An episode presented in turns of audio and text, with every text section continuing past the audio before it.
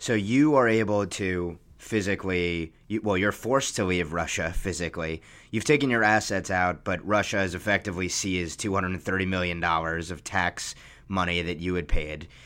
All of your major employees are out of Russia, and your legal representatives are out of Russia, except Sergei Magnitsky. Sergei Magnitsky is imprisoned. Describe what life is like for him in prison.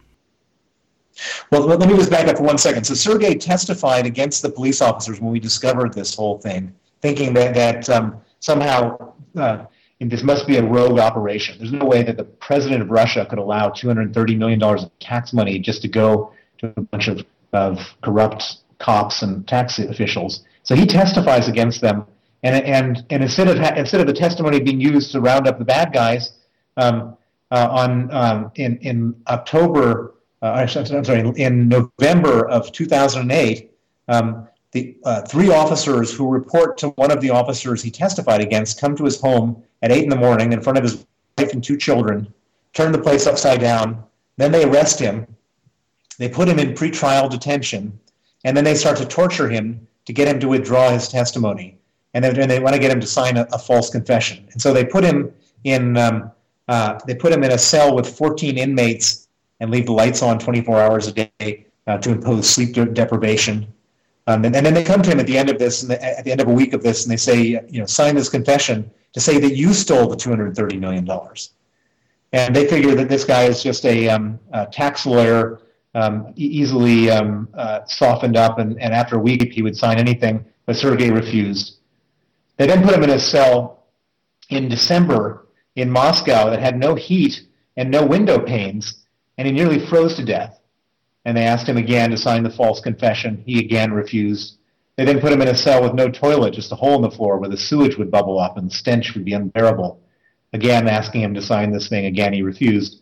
They did all this stuff to him over and over and over again for about six months. And eventually it started to really affect his health badly. And he ended up losing 40 pounds, developing really severe pains in his stomach, and being diagnosed as having pancreatitis and gallstones and he needed an operation, which was scheduled for the 1st of August 2009.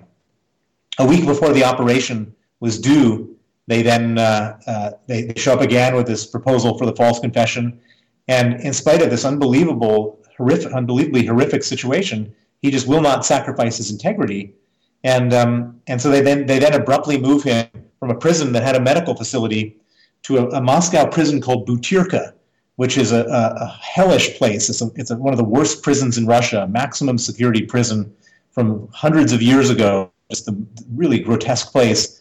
And most significantly for Sergei, they have no medical facilities there at all.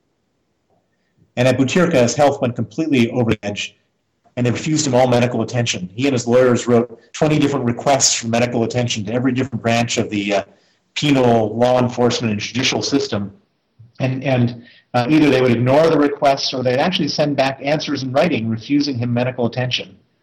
And this just got worse and worse and worse. And on the night of November 16, 2009, uh, it just got to be too much for him, and he went into critical condition. And on that night, then the prison officials at Butyrka then, then decided to move him back to the other prison, medical wing.